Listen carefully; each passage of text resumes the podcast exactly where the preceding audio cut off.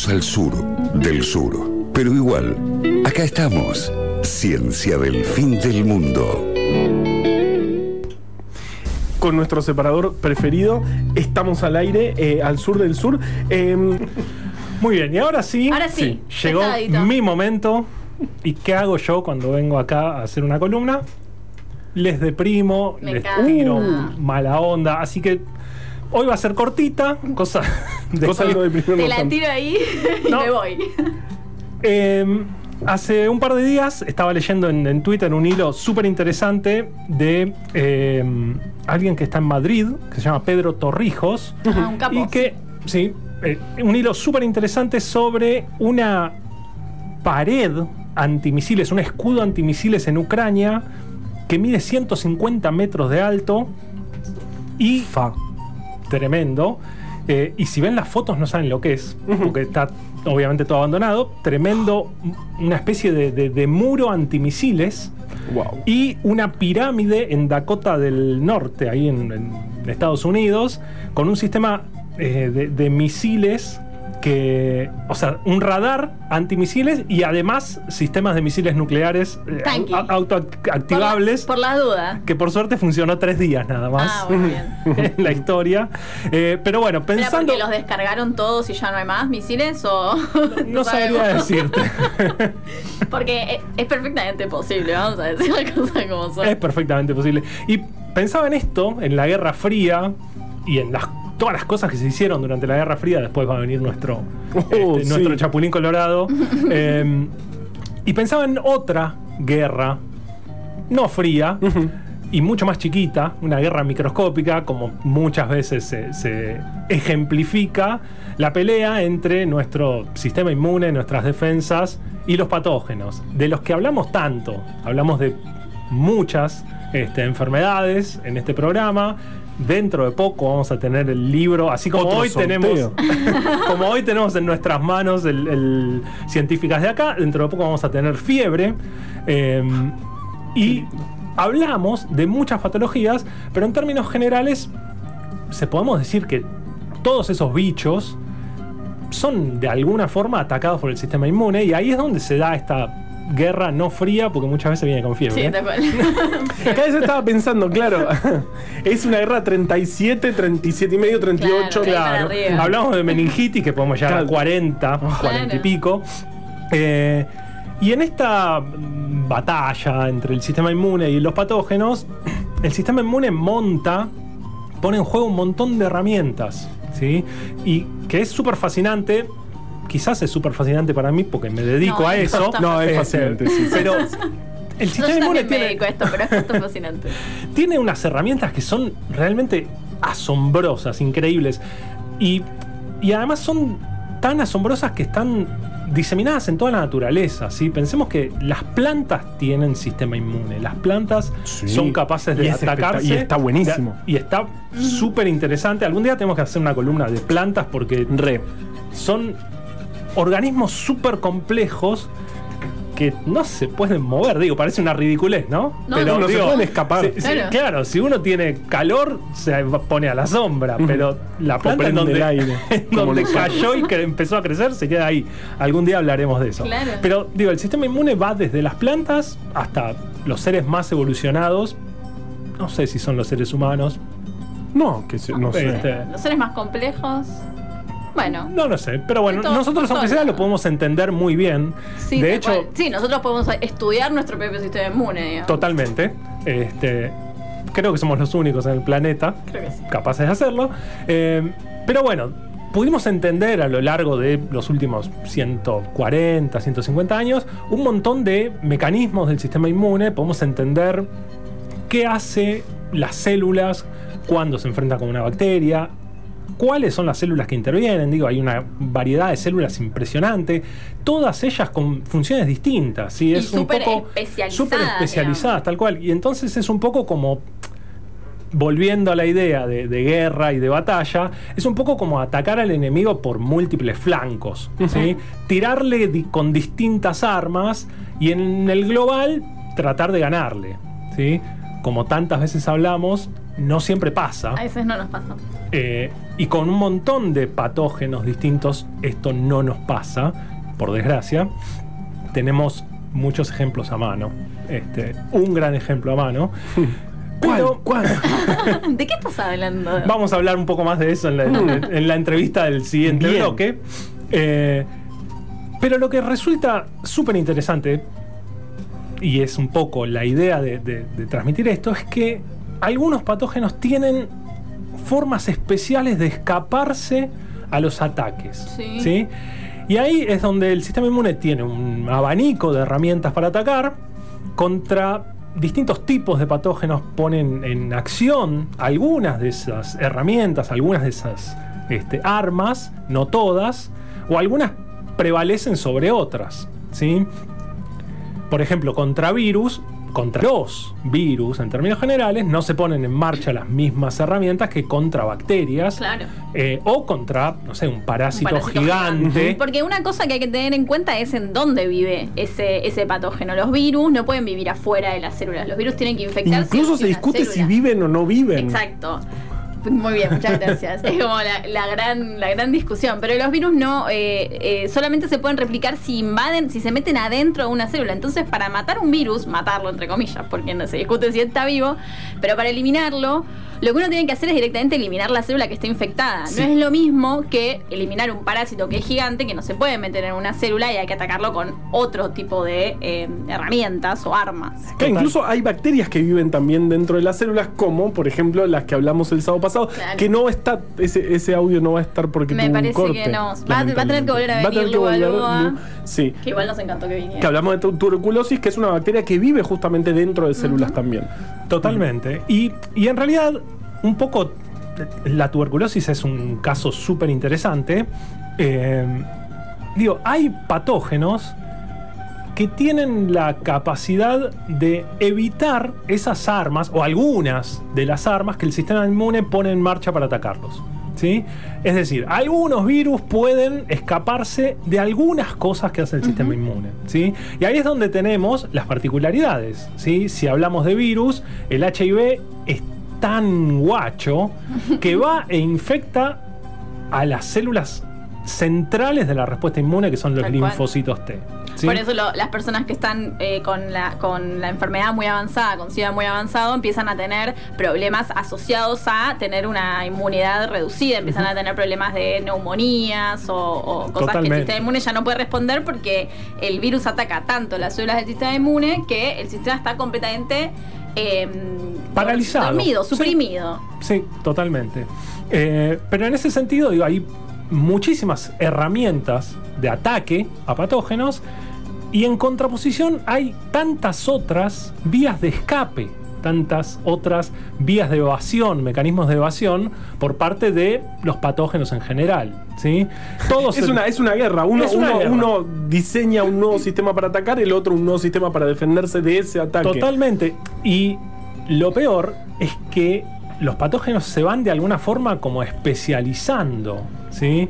Eh, se van eh, seleccionando las variantes más efectivas en hacer lo Claro. que ellos hacen. Y porque en realidad, o sea, todos los seres vivos y los virus que no se sabe si están vivos o no, eh, buscan en realidad seguir estando vivos. Entonces buscan siempre escaparse de un depredador o de, un, o de una célula que los ataca, ¿no? Y bueno, y estar ahí vivo, tranquilo y sin que nadie me joda. O sea, los humanos somos iguales. Totalmente. Sí, de hecho, hablamos en todos lados, se, se habla de anticuerpos. Hoy en día, digo, hablar de anticuerpos no es ninguna cosa extraña. Los medimos para saber si estamos este, infectados o no, si estamos enfermos o no, si nos enfrentamos al virus o no. Los podemos medir después de una vacunación para ver si generamos respuesta.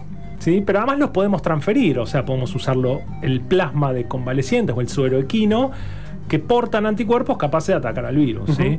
Bueno, los patógenos tienen muchos la capacidad de evitar a los anticuerpos. ¿sí? Por ejemplo, los virus, varios virus, eh, y acá me meto eh, en el terreno de Carva, pero muchos, Oh. muchos virus tienen una tasa de mutación muy alta, cambian muy rápido. Entonces, el cuerpo fabrica anticuerpos y el virus cambió y esos anticuerpos ya dejan de Claro. reconocerlo.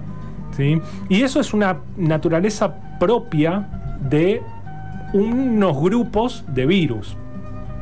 Hay otros microorganismos, me lo anoté porque me parece un mecanismo tremendo. El Trypanosoma brucei, ¿sí? que es el, el causante de la enfermedad del sueño, Ajá. eh, es un parásito y tiene una superficie que es lo que el sistema inmune primero ve y hacia donde más dirigen los anticuerpos. El parásito este vive en la sangre, o sea, está hiperexpuesto. Claro. ¿Sí? No se esconde en ningún lugar, no se mete adentro de De nadie. un tejido que esté proteído. No, Vive se- en la está sangre. Entonces, donde está la guerra. Claro. ¿sí? Entonces se la recontrabanca porque va al frente como loco y cuando el sistema inmune fabrica los anticuerpos contra su superficie, el bicho cambia completamente Me su superficie. Tiene mil moléculas codificadas para cumplir esa función ¿sí? de, de, de Es un camaleón eh, eh, microscópico. Totalmente. Ahí- ahí- Es como si pudiera cambiar mil colores A la Claro. vez. Y repente, lo va cambiando a medida que lo necesita.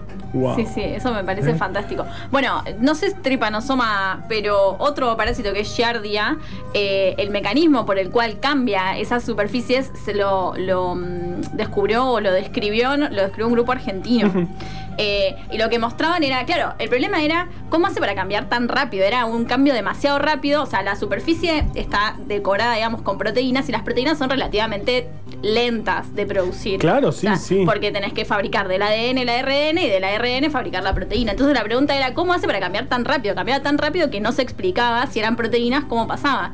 Y lo que descubrieron es que en realidad están todas esas proteínas como semicodificadas en el ARN, guardaditas, y después lo que hace es destruir todos esos ARNs menos uno. Y entonces después expresa solo esa. Entonces después Claro. lo único que tiene que hacer es cambiar qué ARN de- de- deja sin y destruir. de, y de repente le cambió la superficie y los anticuerpos dejan de poder reconocerlo, entonces se siguen escapando y eso les permite vivir en la sangre en el territorio caliente del sistema inmunológico. Totalmente. De hecho, son. Digo, y lo fascinante de todo esto es poder entenderlo. Como decía Juli recién, los mecanismos mediados por los anticuerpos los conocemos hace 100 años.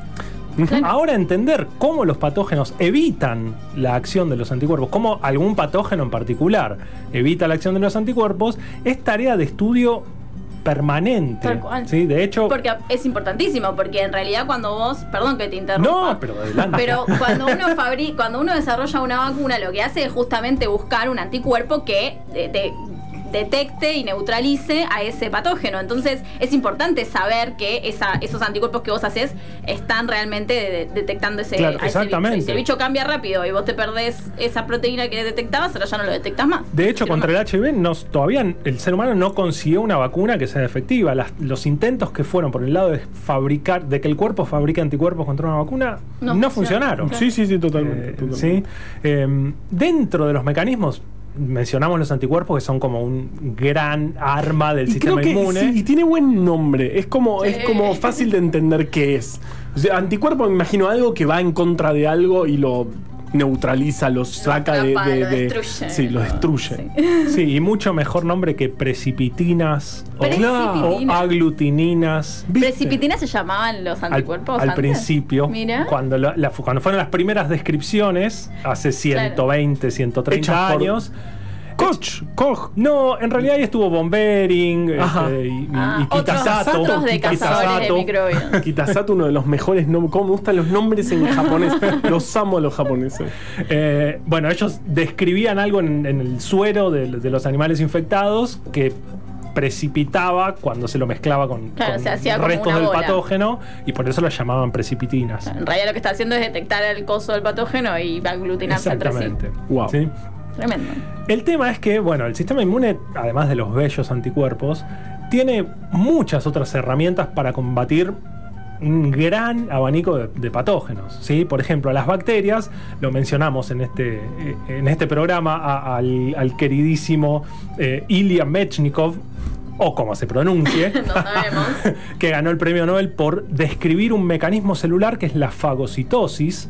El sistema inmune tiene células capaces de comerse lo que está en el A entorno. mí eso me parece realmente brillante. O sea, es como, "Ey, me voy a comer esto y ya está. Y además va, es, es se fue". comerlo y romperlo. Es, es básicamente Hay mostrarle Este- al resto lo que hay. Es esto, Claro. che, fíjense. Che, ojo, exactamente. ojo que anda esto dando vuelta. El proceso de, de fagocitar de las células, el proceso de comer y romper, es una forma muy eficiente de, de eliminar bacterias que estén alrededor de, de las células especializadas en hacer esto. Claro. ¿sí? Es un gran mecanismo de defensa contra bacterias. ¿no? Bueno, hay algunas bacterias que desarrollaron formas de escaparse de eso. ¿Se acuerdan cuando hablamos del meningococo? Sí. Que mencionamos la idea de una cápsula que era como una pelota inflable que rodeaba a la bacteria. ¿sí? Esas cápsulas le dan a, a las bacterias capaces de sintetizarlas una resistencia a la fagocitosis. ¿sí? El meningococo, el Es neumococo. como el pez, el pez globo de los de las bacterias. Algo así. Se, se inflan y el, el fagocito ya no puede fagocitarla. Wow. ¿sí? Muy bueno. Este, y de esa forma evitan un gran mecanismo de ataque que tienen este, que tiene el sistema inmune.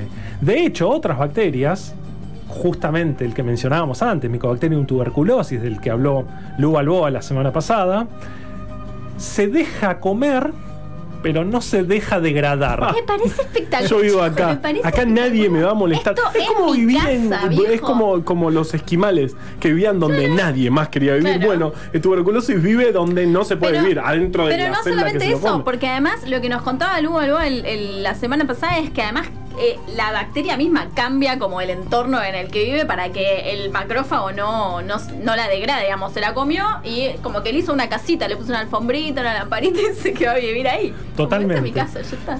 El punto, para no alargar la columna con más y más ejemplos, es que el sistema inmune tiene muchísimas herramientas de ataque y muchos patógenos tienen también herramientas para contrarrestarlas. ¿Sí?